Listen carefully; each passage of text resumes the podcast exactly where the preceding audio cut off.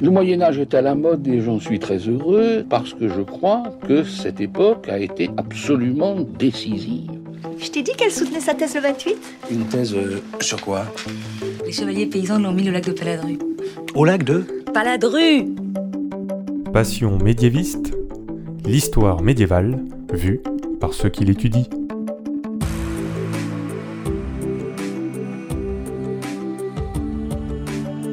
Vous savez tout du Moyen Âge Mais d'abord, qu'est-ce que le Moyen Âge Vous pensez peut-être aux châteaux forts, aux troubadours et aux cathédrales, mais ce n'est pas que ça.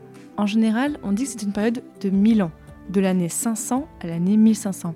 Mais vous l'entendez dans ce podcast, il y a autant de définitions du Moyen Âge que de médiévistes. Je m'appelle Fanny Cohen-Moreau et dans ce podcast, je reçois des jeunes médiévistes, des personnes qui étudient le Moyen Âge en master ou en thèse, pour qu'ils vous racontent leurs recherches passionnantes et qu'ils vous donnent envie d'en savoir plus sur cette belle période. Épisode 70, Sarah et Gauthier de Nemours, c'est parti Excuse-moi, mais euh, il y a des gens que, que ça intéresse? Bonjour à toutes et à tous, bienvenue dans ce nouvel épisode de Passion médiéviste. Alors, petite chose, mes voisins font des travaux, donc vous entendrez peut-être des petits coups de marteau par-ci par-là. Je m'excuse d'avance, mais voilà, je ne vais pas empêcher les gens de travailler, et nous aussi, on continue de travailler. Aujourd'hui, j'ai le plaisir de recevoir Sarah Casano Skagamar. Bonjour Sarah. Bonjour. Je l'ai bien dit? Oui, c'est parfait. Ah J'ai le plaisir de te recevoir parce que tu es doctorante en histoire médiévale, alors sous la direction de quelqu'un que je salue, parce que c'est quelqu'un qui m'a conseillé plein de personnes pour le podcast, donc tu es sous la direction de Martin Aurel à l'Université de Poitiers, donc au laboratoire du CESCM, donc le laboratoire d'histoire médiévale de Poitiers. Et avec toi Sarah, aujourd'hui, on va parler d'une personne du Moyen Âge je pense, peut-être à mon avis 99,999 personnes qui écoutent ce podcast n'ont pas entendu parler de ce fameux Gauthier de Nemours. Mais justement, moi ce que je trouve intéressant aussi dans ce podcast, c'est que parfois on s'attarde sur une personne en particulier et qu'à travers cette personne, on comprenne un peu plus de choses sur le Moyen Âge, on découvre un peu mieux une période et une ambiance. Donc tu vas nous parler de Gauthier de Nemours parce que tu travailles sur lui dans ta thèse, une thèse qui s'intitule Une famille dans l'hôtel du roi, les Nemours, Villebon et leurs alliés, Beaumont, Clément, Cornu. Tu fais cette thèse depuis 2015. Tu vas nous raconter un petit peu toute cette ambiance à la cour de France, ces familles et ces nouveaux hommes. Attention, c'est un terme que je mets un peu comme ça, mais qu'on va expliquer. Alors déjà, Sarah, première question un petit peu classique, mais pour comprendre, pourquoi est-ce que tu as voulu travailler sur ce sujet? J'étais en train de terminer mon master 2. Je travaillais sur euh, la relation entre Louis IX euh, et les évêques, une relation qui était euh, finalement pas si paisible que ça. Mais bon, ça, c'est une autre histoire. Et donc, j'étais en train de lire le livre de Jean Richard sur Louis IX. Et à la fin, il y avait un tableau de filiation, donc autrement dit un arbre généalogique, qui s'intitulait Une famille dans l'hôtel du roi, les Nemours-Villebéon et leurs alliés, donc Beaumont, Clément, Cornu. C'est le titre de ma thèse presque. C'est parce qu'en fait, c'était marqué le clan et euh, j'ai dû remplacer par famille parce que euh, pour des problèmes de définition, euh, valait mieux utiliser famille pour ne pas aller tout de suite dans le complot ou Oui, dans ça le... fait très tribal, quoi, le clan. Voilà, c'est ça. Donc on a, on a préféré utiliser famille. Et donc en fait, c'est à partir de là que j'ai commencé parce que ce qui m'intéressait beaucoup, c'est de travailler donc sur la cour du roi, sur les influences au sein de la cour du roi, sur comment était construit le pouvoir, sur les relations aussi parce que c'est très intéressant. D'un autre côté, travailler sur une famille, ça nous permet d'avoir une fenêtre ouverte sur la société médiévale en général. Donc euh, ça faisait un petit peu les deux versants, la cour, euh, les hautes sphères du pouvoir et la vie un petit peu quotidienne euh, du Moyen Âge, donc c'était parfait. Parce que là, dans ta thèse, tu travailles sur quel siècle précisément? Alors je travaille à cheval en fait sur le 12e et le 13e siècle. La première source que j'ai étudiée de manière, on va dire, très poussée, c'est 1170. Et ensuite, euh, les sources qui m'intéressent vraiment et sur lesquelles je travaille vraiment vont jusqu'à 1274. Donc j'ai vraiment un siècle entier, presque vraiment jour pour jour, euh, 100 ans quoi. et donc je travaille voilà, de fin du 12e euh, jusqu'au fin 13e siècle. Plantons un peu le décor justement. C'est quoi le contexte historique à l'époque et quels sont les rois qui sont en place? Les rois qui sont en place, donc on a Louis VII d'abord, ensuite euh, son fils Philippe Auguste, on arrive à Louis VIII et pour finir Louis IX. Donc Louis VII c'est 1137-1180, Philippe Auguste 1180-1223, Louis VIII 1223-1226, donc un tout petit règne, et euh, Louis IX 1226-1270. Donc voilà, donc le contexte historique, euh, il y a beaucoup de choses qui se passent hein.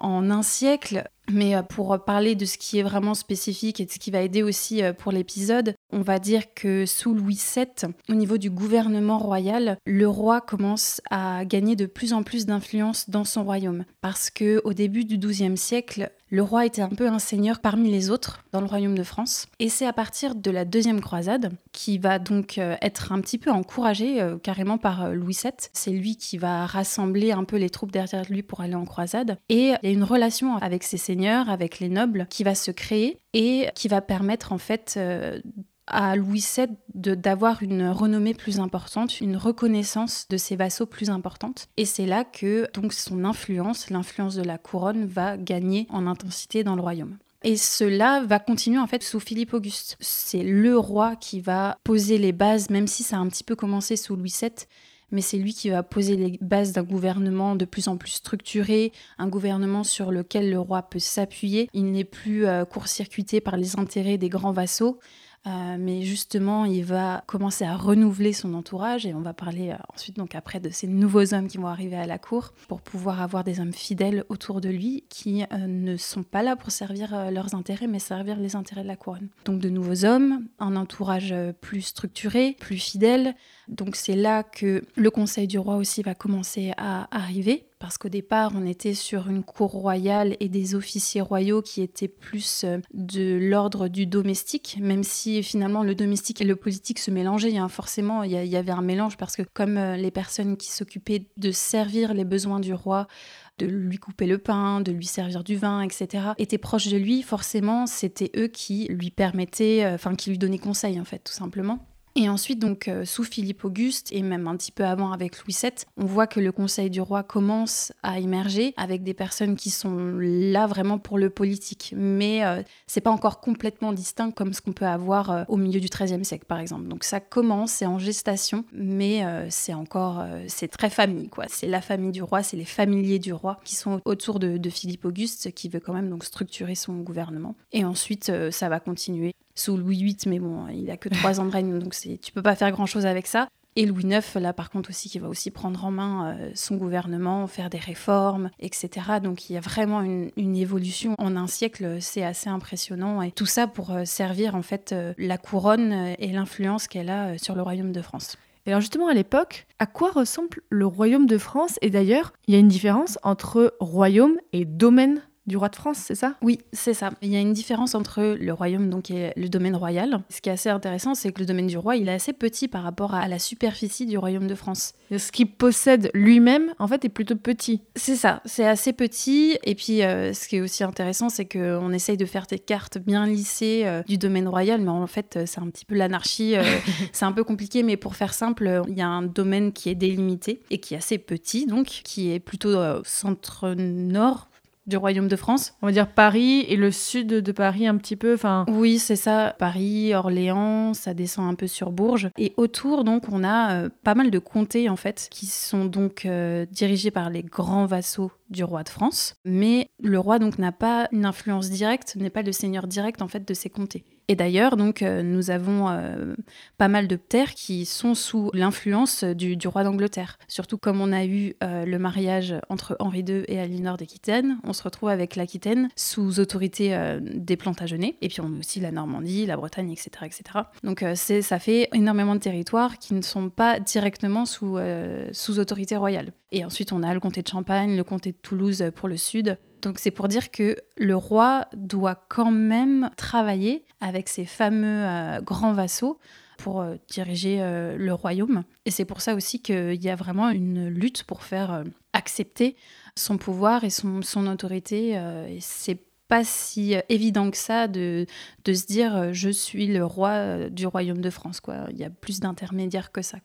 Alors, Sarah, parmi toutes les personnes sur qui tu travailles, tu vas aujourd'hui nous parler d'une personne en particulier Gauthier de Nemours. Alors, pourquoi tu as voulu me parler de cette personne en particulier parmi toutes les personnes que tu étudies? Alors, c'est parce qu'en fait, euh, tout commence par lui. C'est Gauthier le père. Il est vraiment nommé comme ça dans les sources, c'est Gauthier le père. Il n'est même pas appelé Gauthier de Nemours, c'est Gauthier le père. C'est lui qui est le premier de la famille de Nemours, donc, à rentrer au service du roi. Et donc, ça permet aussi de connaître un petit peu les origines de cette entrée à la cour au travers de ce personnage pour ensuite comprendre pourquoi ses héritiers se sont euh, comportés ainsi par rapport au roi de France, pourquoi ils l'ont servi dans tel domaine, sur tel sujet, etc. etc.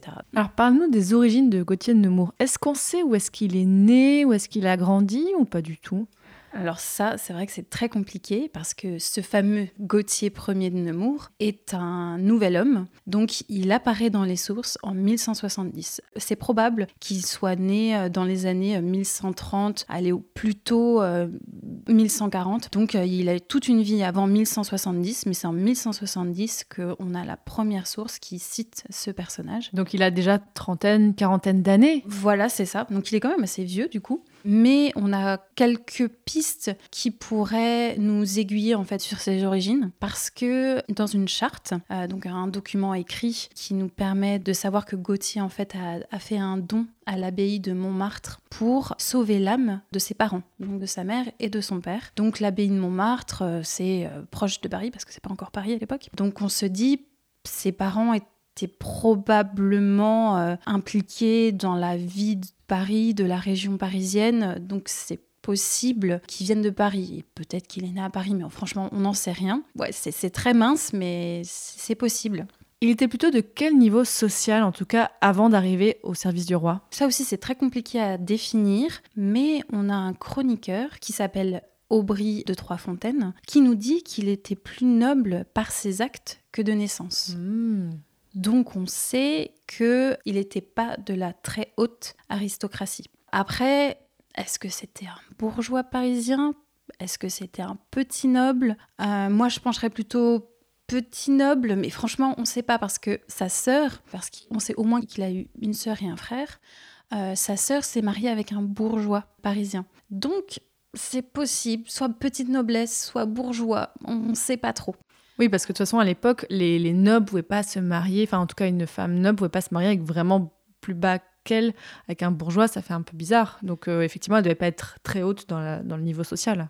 Après, alors peut-être qu'il a mal compris, mais mon directeur de thèse m'a dit que c'était possible quand même de se marier entre bourgeois et petit noble. Donc c'est possible. Mais je sais que dans un obituaire, donc c'est un manuscrit, c'est un registre qui nous permet d'enregistrer en fait euh, les différents anniversaires, donc euh, les dates à laquelle les euh, ecclésiastiques devaient prier pour l'âme des personnes qui ont donné à l'abbaye pour ce but précis. Dans un des obituaires, on sait que Gauthier Ier de Nemours était chevalier. Donc là, on sent qu'il y a quand même euh, noblesse, quoi. Ah oui, donc oui. Il y a une petite noblesse. Mais c'est vrai que sans cet indice-là, ça aurait été possible, hein, parce que sa sœur est mariée avec un bourgeois. Donc probablement petite noblesse parisienne, sûrement éduqué aussi, parce qu'en plus à Paris, euh, il y a la Renaissance du XIIe siècle, donc euh, il y a de plus en plus d'écrits, euh, il y a une émulation autour de l'écrit, de l'érudition, et on sait que dans la chambre du roi, c'était important quand même d'être éduqué. Donc ça veut dire que Gauthier a reçu une éducation. C'était pas non plus le premier venu, le premier parvenu, il avait quelques connaissances, mais il était plus noble par ses actes que de naissance. Ce qui est plutôt classe, effectivement, comme formulation.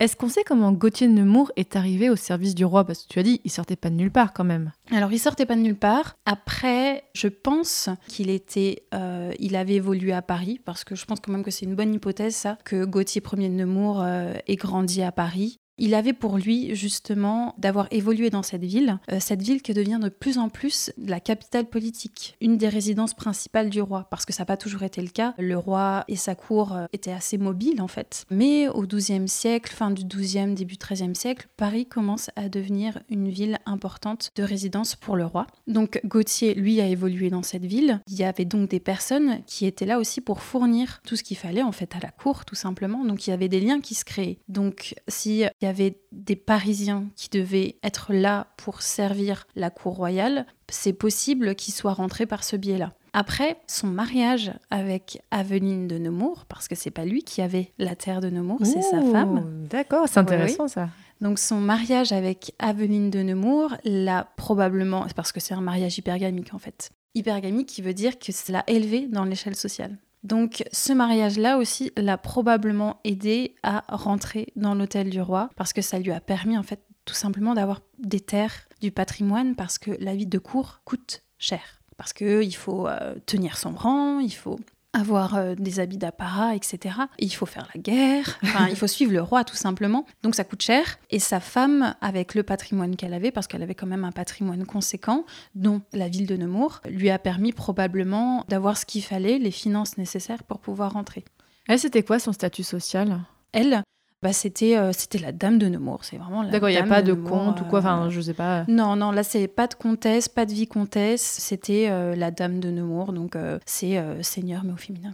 D'accord, donc la petite noblesse quand même, mais plus que ce qui était lui déjà. Plus parce qu'en fait, Pour qu'il prenne son nom, c'est quand même. euh, voilà. Oui, voilà, c'est ça.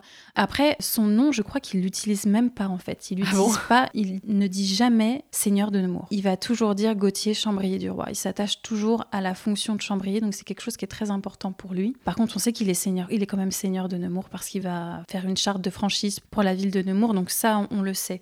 Mais oui, elle était importante et en fait, euh, ce fameux chroniqueur Aubry de Trois-Fontaines qui va très vite en fait sur les origines de Gauthier en disant donc qu'il est pas très très euh, pas très noble. Lui, par contre, il va décrire un petit peu plus la généalogie d'Aveline de Nemours et il va remonter jusqu'à Renaud de Châtillon, ce fameux euh, personnage qui s'est croisé. Donc là, il y a vraiment quelque chose. Le chroniqueur passe du temps sur la généalogie d'Aveline de Nemours. Donc c'est qu'elle était plus importante sur l'échelle so- sociale que Gauthier Ier. On voit que les historiens, effectivement, appellent les personnages différemment de comment ils pouvaient s'appeler eux-mêmes à l'époque. Donc, quand euh, Gauthier euh, Ier rentre à la cour du roi Louis VII, est-ce que tu peux nous raconter concrètement, parce qu'on imagine bien l'époque de la cour de Louis XIV, hein, qu'on connaît mieux, euh, avec Versailles hein, et compagnie, mais à l'époque de Louis VII, qu'est-ce qu'on sait de la cour royale? Est-ce qu'on sait comment c'était organisé? Et c'était où d'ailleurs? Parce que tu l'as dit, elle est itinérante, mais à Paris, il n'y avait pas un endroit de pouvoir? Pour le XIIe siècle, c'est assez flou en fait. c'est assez flou, c'est euh, très. Ce sont des familles en fait. On, on vit dans la maison du roi, euh, mais au niveau de la structure, on n'en sait pas trop. On sait qu'on a les grands officiers quand même qui. euh, Des qui- sortes de ministres oui, on va dire ça. euh, C'est les personnes les plus importantes dans l'administration après le roi, on va dire, qui sont souvent citées au bas des chartes royales. Donc on a le sénéchal, le connétable, le bouteiller, le chambellan et euh, le chancelier. Ouais, c'est des statuts, chacun avec un titre particulier, Voilà. une, une charge particulière. Voilà, donc ça, ces personnes-là, on les connaît, on connaît aussi leur nom. C'est pas mal parce que aussi, on- ça nous permet de voir aussi l'évolution. Est-ce que ces personnes, ces grands officiers, sont restés longtemps auprès du roi ou est-ce que ça a changé rapidement? Ça peut nous permettre donc de savoir s'ils sont morts. Ça, c'est clair, c'est sûr. Bah voilà, leur- vie est terminée, donc euh, leur fonction est terminée. Ça peut aussi nous renseigner sur euh, ce que le roi voulait faire. Est-ce qu'il a dû se défaire de, euh, ces fameux grands officiers ou pas? Et aussi, le roi avait aussi la possibilité de rendre vacant un office. Donc ça lui permettait d'être euh, plus autonome ou plus libre en fait dans ses décisions. Peut-être de créer un peu de compétition aussi parmi ses proches, en mode attends, qui est-ce que je vais nommer? On ne sait pas encore. euh. Oui, ça, c'est vrai que au XIIe siècle, euh, c'est difficile en fait pour le roi d'être complètement décisionnaire en fait sur la question. Et ça aussi, c'est un enjeu en fait pour Philippe Auguste de vraiment choisir qui il veut auprès de lui. Parce que là, j'imagine quand on change de roi, le nouveau roi va dire bon non, j'en ai marre des conseillers de papa. Moi, j'ai envie d'avoir les- mes propres conseillers, de m'affirmer un peu plus, c'est ça? C'est ça, c'est exactement ça. Et ce qui est intéressant, c'est que la croisade en fait aide à renouveler l'entourage. Parce que Il y en a plein qui Bah, meurent. c'est ça, du coup. Donc ça, c'est intéressant. Et donc, euh, pour revenir à cette cour et comment elle est structurée, du coup, euh, donc on sait qu'on a ces grands officiers, on connaît leurs charges. Après, forcément, il y a des subalternes, mais on ne sait pas combien ils sont. Euh, pour le chambellan, le, chambellan de France, on a les chambriers du roi, ou chambellan du roi, ça dépend. C'est eux qui s'occupent de la chambre, de la protection du corps royal aussi. On sait certaines choses, mais c'est encore à ouais, 12e siècle, Louis VII, c'est assez flou, quoi.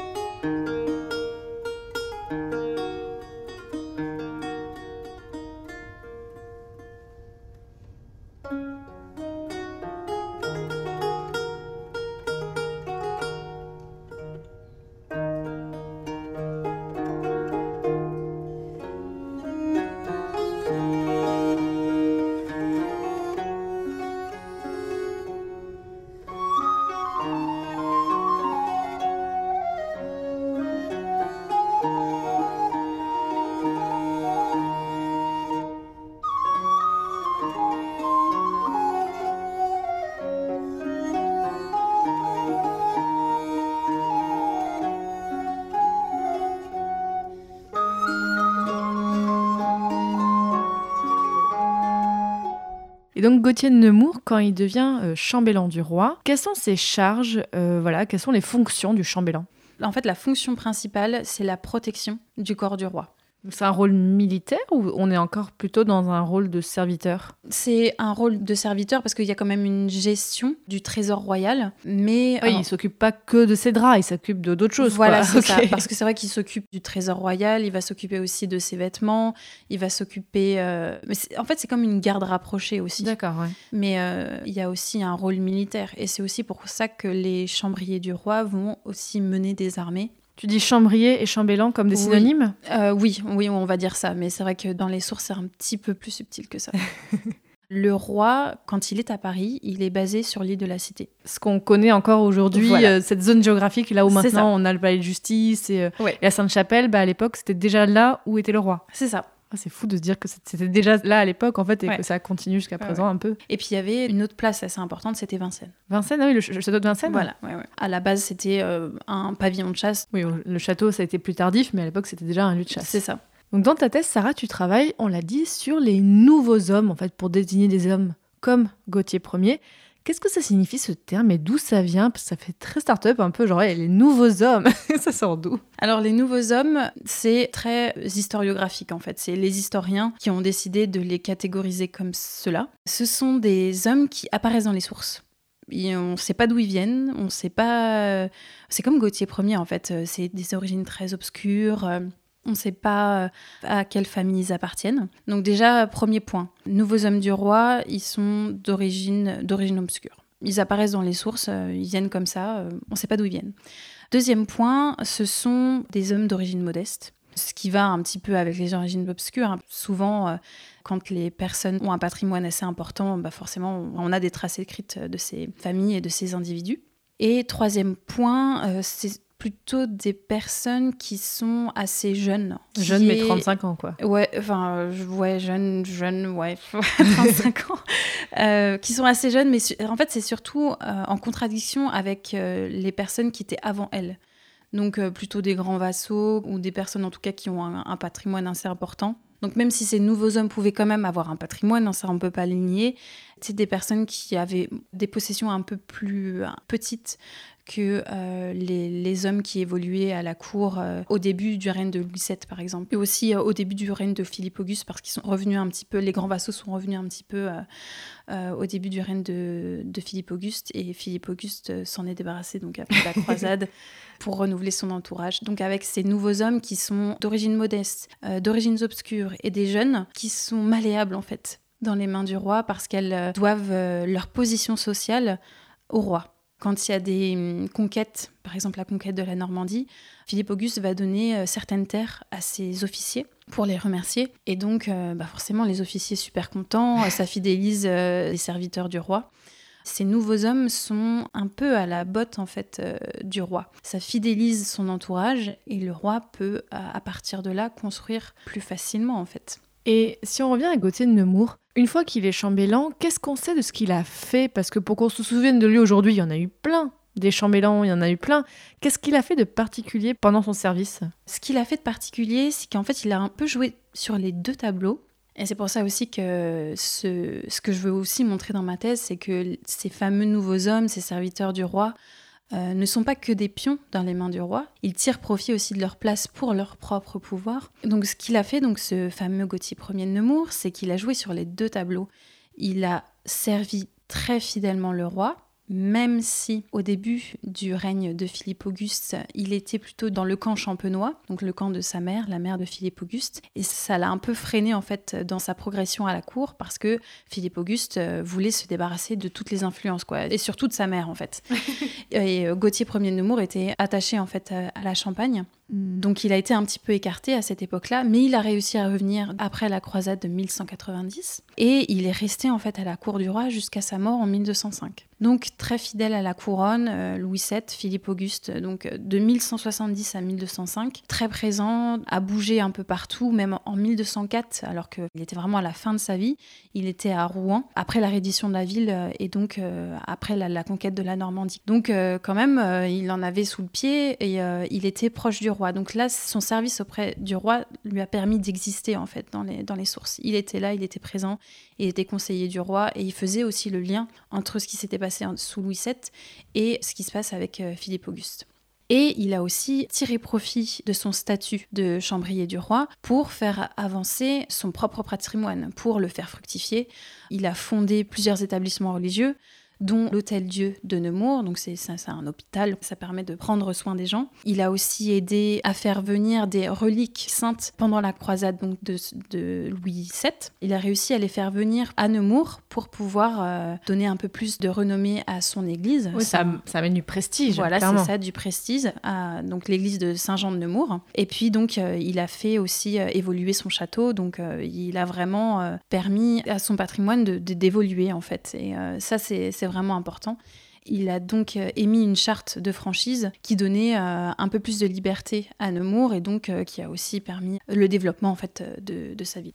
Et du coup, Gauthier Nemours aussi en profite, j'imagine, de quand il a des enfants, de les placer un petit peu bien. Il fait en sorte que sa lignée soit bien placée. Oui, exactement. Il a eu sept fils. Ah ouais Sept, donc ouais, c'est vraiment bien. Sept fils, on n'a pas de traces de filles. Je pense vraiment qu'il n'en a pas eu pour le coup, parce que c'est vrai qu'après, par la suite, euh, on a trace de ses petites filles, etc. Donc je pense vraiment que là, il a eu que des garçons. Donc il a placé quatre de ses garçons auprès du roi et trois autres de ses garçons, les, trois derniers, à l'église, en fait. Ah.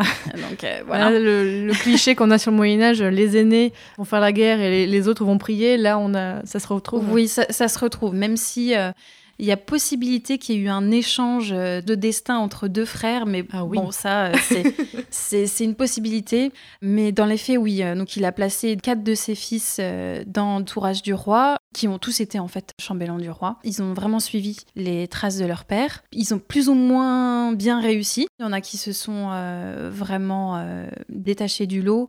Gauthier de Villebéon et Orson Ier de Méréville. Philippe II de Nemours, l'héritier premier en fait de Gauthier Ier de Nemours, euh, est mort en fait en croisade en 1190. Ça a coupé l'herbe sous le pied de la famille de Nemours. Donc ils ont mis un peu plus de temps à se refaire en fait pour revenir en force euh, dans l'entourage. Parce que l'aîné était mort. Parce que l'aîné est mort, donc euh, les les cadets ont pris un peu plus le dessus et se sont installés en fait à la place de, de Philippe Ier de Nemours. Donc il les a, il les a très bien placés. Et puis ensuite, les trois derniers euh, se sont devenus des évêques. Donc euh, ah ouais. Euh, et probablement aidés par le roi parce que ils font tous, ils étaient tous à la tête d'évêchés royaux. Donc euh, évêché royaux, c'est le roi qui euh, reprend l'autorité sur le diocèse et les revenus quand la place est vacante. Donc forcément, il a un petit, il a une petite influence euh, sur le choix de, l'évêque. Même si c'est pas toujours le cas, même si quand même l'Église a son mot à dire et c'est voilà quoi. mais le roi peut influencer le, choix de, de l'évêque. Et là, les trois fils de Gauthier qui se retrouvent sur trois évêchés royaux, il y a forcément quelque chose. Et Gauthier, est-ce qu'on sait comment il meurt du coup en 1205 eh bien, il meurt probablement de vieillesse. la belle mort, hein, c'est. il a, il a à peu près 70 ans. Donc ouais, ouais, euh, c'est une belle mort. Euh, il n'y a pas de traces de, de maladie, rien de spécial. Donc, c'est fort probable qu'il soit mort de vieillesse, euh, tranquille. En plus, il avait perdu sa femme, Aveline de Nemours, et puis s'était remarié un petit peu avant sa mort. Je crois que c'est en 1203, on a les sources de son second mariage. Donc euh, il était quand même en forme, mais euh, en 1205, euh, il meurt sans événement particulier. Et qu'est-ce qu'il a laissé comme trace directe? Est-ce qu'on a des choses ou des écrits qui viennent directement de lui d'une façon ou d'une autre Alors directement de lui, c'est sûr qu'on n'a pas son écriture, hein, ça c'est certain, mais bien sûr il a émis des documents juridiques en son nom. Donc on a des actes de donation, il a, il a fait pas mal de dons, surtout par exemple à l'abbaye de Barbeau, qui a été fondée par Louis VII ce fameux roi en fait qui lui a ouvert les portes euh, de la cour royale et du cercle euh, intime en fait.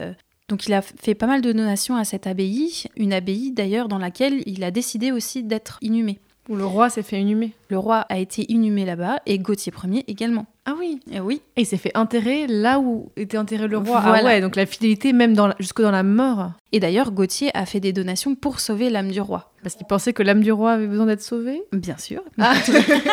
Et oui, oui, oui, c'est, c'est à l'époque, euh, on faisait des donations pour sauver notre âme. Alors, je voulais juste revenir sur le fait que Gauthier a été enterré dans la même abbaye que Louis VII. C'est parce qu'en fait, à l'époque, les chambellans euh, dormaient au pied du roi. Mais non. Donc, euh, il y a aussi cette idée encore de, de protection du corps royal. Et même dans, Comme on voit les petits chiens au bout des Oui, gisants, bah là il y avait. C'est un peu ça. Donc, c'est il y a une protection euh, dans la vie, protection, garde rapprochée du roi, et une protection dans la mort. Et plus tard, un de ses descendants, de Gauthier Ier de Nemours, Pierre Ier de Vilbéon, s'est fait aussi enterrer proche de Louis IX. Donc il y a vraiment cette idée de, de protection, même, euh, même dans la mort. Donc pour revenir à, à ces sources qui euh, nous renseignent directement sur Gauthier Ier de Nemours, on a euh, les actes, donc beaucoup d'actes de donation, hein, ça c'est impressionnant. Donc la, la charte de franchise dont j'ai parlé tout à l'heure. De manière plus matérielle, plus visuelle, on a son sceau. Ah. Donc ça, c'est très intéressant parce qu'en plus, là, c'est pas un seau avec une armoirie comme on pourrait voir ou un seau équestre, donc euh, le seigneur sur son cheval.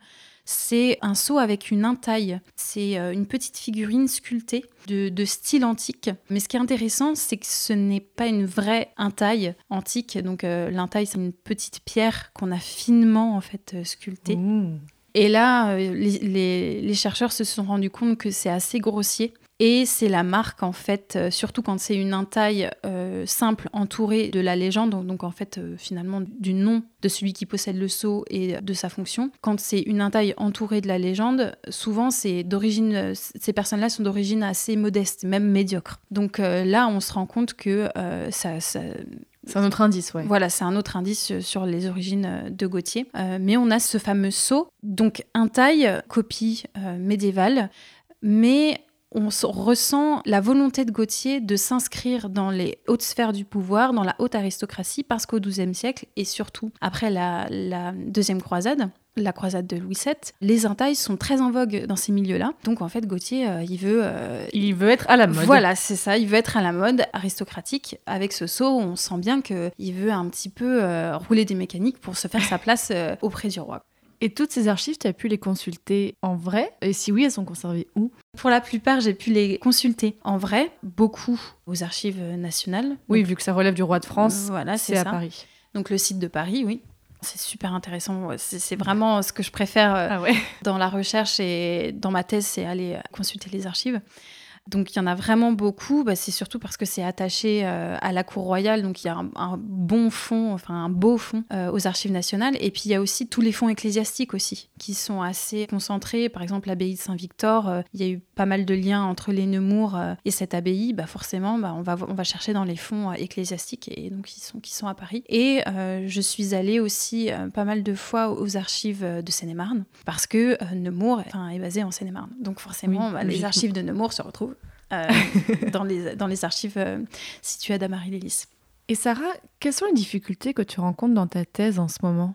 Parce que là, donc, tu as commencé en 2015, donc j'imagine que tu as quand même pas mal avancé. Euh, là, tu en es où en ce moment? Alors je suis en plein dans la rédaction. Ah, en plein dans la rédaction et c'est vrai que euh, la difficulté principale c'est euh, vraiment d'organiser en fait toutes ces sources parce que j'ai plus de 1000 sources 1000 Euh, Ah ouais. Oui, oui, c'est assez impressionnant. C'est des actes, c'est des manuscrits, c'est des vitraux, c'est des sceaux, c'est assez Toutes impressionnant. les traces que tu pouvais trouver cette famille, Voilà. tu as tout pris, quoi. Voilà, j'ai tout pris. Il y a des chroniques aussi, donc il faut en lire un paquet. et euh, c'est vrai que il y a finalement, au bout du compte, il y a beaucoup d'informations et il faut euh, trouver ce fil directeur dans toutes ces informations. Bon, heureusement, mon fil directeur, c'est ma problématique. Donc euh, là, elle est là, elle est solide. Mais c'est quand même de bien organiser tout ça pour pouvoir déceler en fait les stratégies parce que la problématique que j'ai, c'est comment dans l'ombre des rois conduire et faire exister sa famille. Donc il faut essayer de déceler cette stratégie dans des sources qui euh, ne disent pas euh, ça, c'est ça, c'est la stratégie. Oui, toi, tu dois vraiment faire de la recherche et euh, Voilà, interpréter, quoi. Ouais, ouais, il faut interpréter et jongler en fait avec toutes ces informations pour essayer en fait de relever des tendances euh, et c'est pas évident euh, tous les jours. Et donc là, tu es en pleine rédaction et donc tu penses finir. Je, je sais qu'il faut pas trop poser ces questions normalement. Désolée, je veux pas te mettre mal à l'aise, mais c'est juste, bon là, t'en es où? Bah, je, je suis sur la fin. Normalement, euh, normalement je, je soutiens euh, en novembre, donc c'est dernier carat. À chaque fois, c'est novembre. Mais euh, voilà quoi, novembre. Donc bientôt, à l'heure où sort ce podcast, je pense que tu vas soutenir là dans quelques mois. Tu dois être toute stressée. C'est ça, oui, oui, c'est le stress, mais au bout d'un moment, il faut donner une date parce que sinon, euh, il y a toujours le petit détail, il y a toujours le petit contexte qui sort et tu te dis ah peut-être que j'aurais pas dû écrire ça ou que j'aurais pu euh, voir euh, autre chose. Donc euh, non, non, au bout d'un moment, il faut se dire bon, c'est à cette date-là et puis ça bouge plus.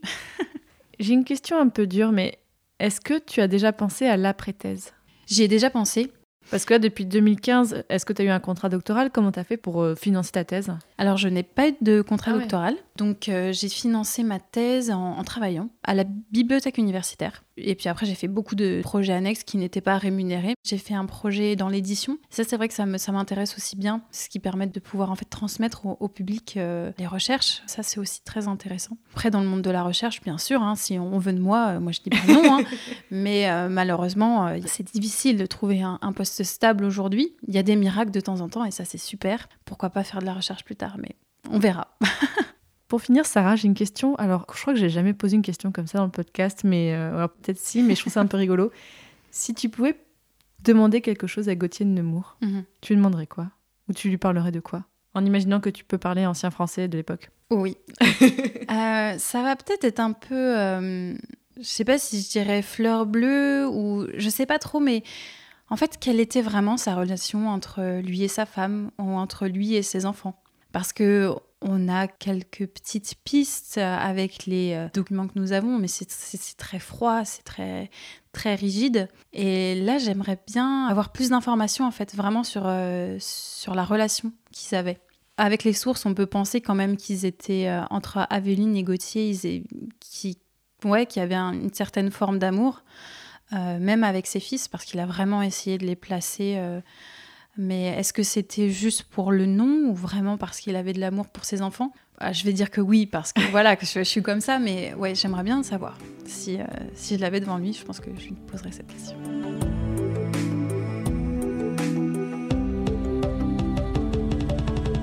Désormais, chers auditeurs et auditrices, vous savez qui était Gauthier Nemours, enfin, ce qu'on peut savoir de lui. Vous savez qui étaient les nouveaux hommes, vous en savez un peu plus sur quelle était la cour à l'époque de Louis VII. Donc merci beaucoup Sarah Casano Skagamar, c'était vraiment passionnant et puis bah, bonne continuation pour la fin de ta thèse. Merci.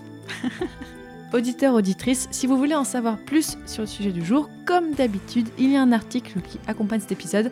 Allez voir sur passionmédiéviste.fr, on vous mettra voilà, des conseils de lecture pour aller un petit peu plus loin, des choses, voilà, n'hésitez pas à aller voir tout ça.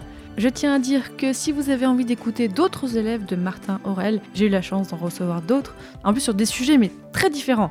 Euh, L'épisode 28 avec Charlotte sur le corps féminin au Moyen Âge, l'épisode 33 avec Abderrazak sur le livre de l'échelle Mahomet et l'épisode 37 avec Sébastien sur les troubadours d'Aquitaine. Donc vous voyez des sujets très différents mais tous liés plus ou moins à Martin Aurel qui est à l'Université de Poitiers que je salue s'il nous écoute.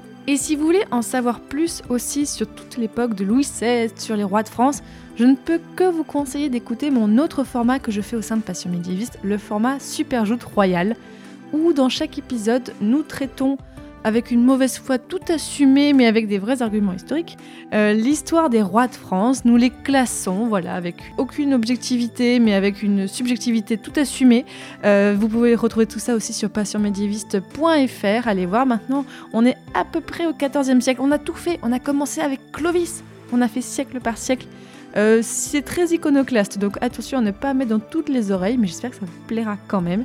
Et vous pouvez aussi, si l'histoire en général vous intéresse, aller écouter mes autres podcasts. Je fais Passion Antiquité sur l'Antiquité et Passion Moderniste sur l'époque moderne. Donc là, on est de 1500 à 1800 et c'est toujours sur le format que vous venez d'écouter, donc avec des interviews de chercheurs et chercheuses qui vous parlent de leurs sujets passionnants. Et bien sûr, si vous voulez soutenir mon travail, vous pouvez le faire bien déjà en parlant du podcast autour de vous. Le bouche à oreille, vraiment, ça marche beaucoup pour les podcasts. Et je vous le dis rapidement aussi, vous pouvez aussi m'aider à financer mon travail. Voilà, je travaille à mi-temps sur les podcasts grâce au soutien des auditeurs auditrices. Donc merci beaucoup à tous ceux et celles qui le font. D'ailleurs, ce mois-ci, je tiens à remercier plus spécifiquement Chloé, Zoé, Charlet, Sylvie, Aude et Bruno qui ont contribué donc le mois dernier. Et bon, voilà, euh, si vous aussi vous voulez votre nom à la fin du podcast, eh bien je vous explique tout sur la page passionmédiéviste.fr slash soutenir, ou juste voilà, si vous voulez même m'aider euh, sans avoir votre nom à la fin, vous pouvez aussi avec euh, quelques euros par mois ou une somme ponctuelle, c'est comme vous voulez, ça m'aidera vraiment beaucoup. Et dans le prochain épisode de Passion médiéviste, on va parler d'un sujet qu'on n'a encore jamais abordé dans ce podcast. Mais alors, pas du tout. Et j'ai un peu envie encore de garder la surprise. On va juste dire que cette fois, on sort d'Europe. On va sur un autre continent. Salut